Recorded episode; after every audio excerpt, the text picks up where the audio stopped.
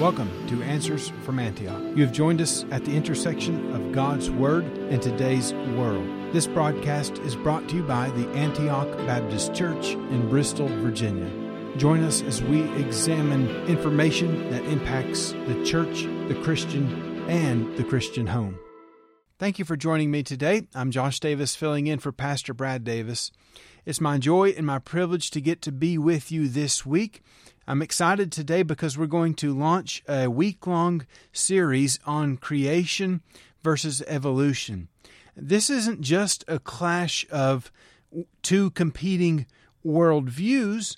What really it boils down to is even the very existence of God a God. Let's leave it there. Before we even say the God of the Bible, let's just say there has to be some kind of intelligent being behind creation if creation is true. Whereas if evolution is true and it's just organic processes that is carried out over a long time period, then you do not need an intelligent being. Uh, you do not need God whatsoever. And so usually we save the implications of an argument till the very end, and certainly we will draw those implications when we come to the end of this series and of this uh, examination into these things. But I want to begin by helping you to understand why is this debate important? Uh, why does it have any bearing on where we are today? you see the implications working itself out in our society all over the world. And even as people become more animalistic in their actions, in their attitudes, in their behaviors, as they would uh, want to act like animals, really, and in some cases, even literally carrying these things out, as we have heard recently. But uh, the matter of the fact is, there are huge implications for what you believe on this issue. For instance, if there is no God, there is no meaning to life. What's the ultimate purpose of life? Why go through suffering? Why go through pain when you can just end it and get out of it? And unfortunately, many people are choosing to kill themselves, to commit suicide, sadly, because they don't see a reason to life. They don't see purpose to life. They don't see truth and they don't see a God who loves them, a God who created them.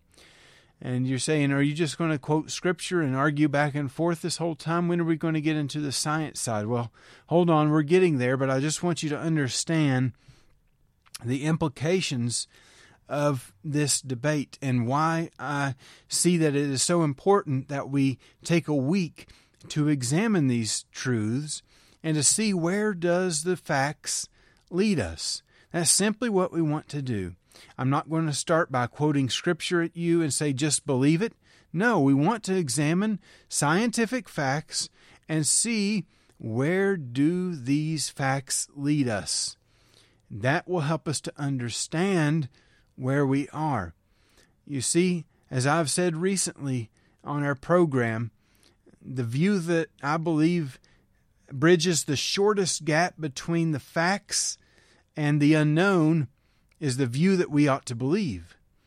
And if that's atheism, we need to go that way. If that's biblical Christianity, we need to go that way. If it's some other view, we need to go that way. That's where uh, reason and faith line up, and that's where we need to be headed.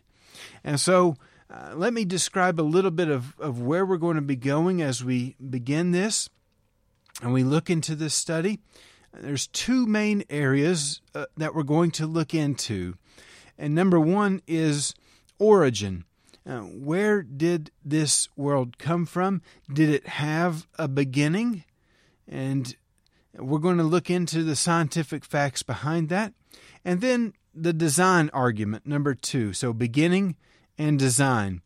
And that's the two main areas that we're going to focus on in this series. Now, there's a lot more, so much more that we could get into.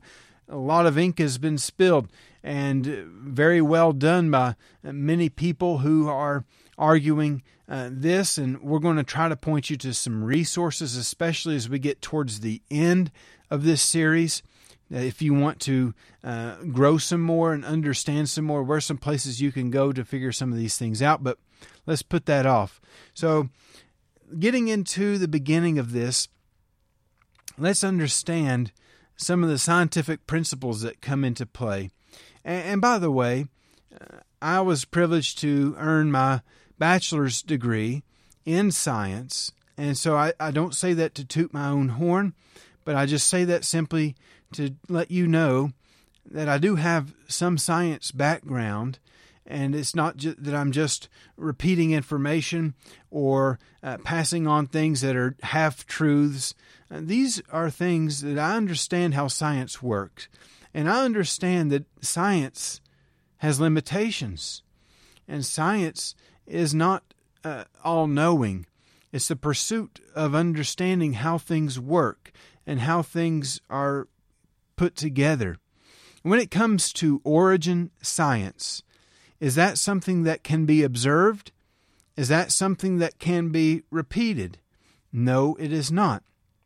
And so it doesn't fall under some of the classic scientific categories. Let's say you're doing a chemistry experiment and you're mixing a couple different chemicals together and you're trying to get a certain reaction.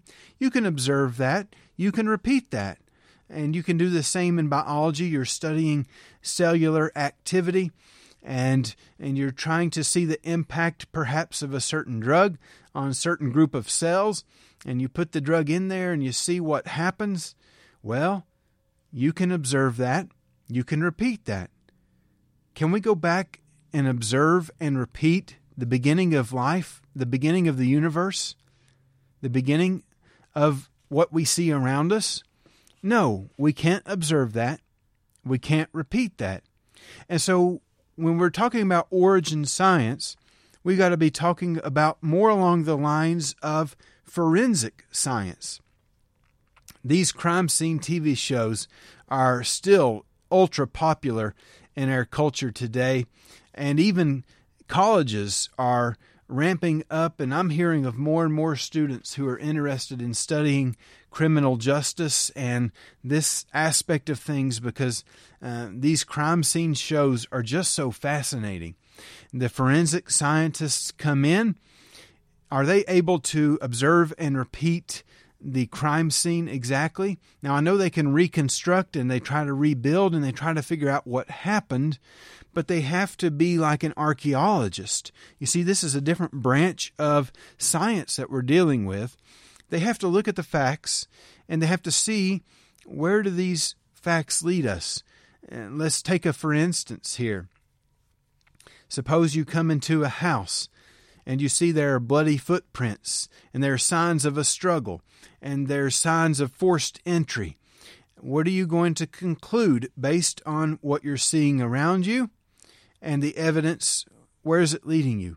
That the person who is lying there dead was murdered by someone who broke into the house, killed them, and then fled, taking some of their blood on their shoes as they left. And so you can dig in and try to figure out who did this. But what if you come into a house and you see that the crime scene is largely untouched, that there's no visible signs of forced entry, there's no visible exterior wounds to the person, and you go on and on in your research, you could probably assume there was no foul play. You can check their body chemistry did they overdose on something? Did they have a heart attack? An autopsy can be done. There are scientific ways that you can figure out how did this person die? Oh, they died of a heart attack by natural causes. Well, you use forensics to do that, and that's the same kind of science that we've got to use as we go back and look at the origin of life and the origin of the universe. Did life have a beginning? Does life in the universe have design? That's where we're going to turn as we continue this series. I hope that you'll join us again tomorrow. Thank you for joining us today.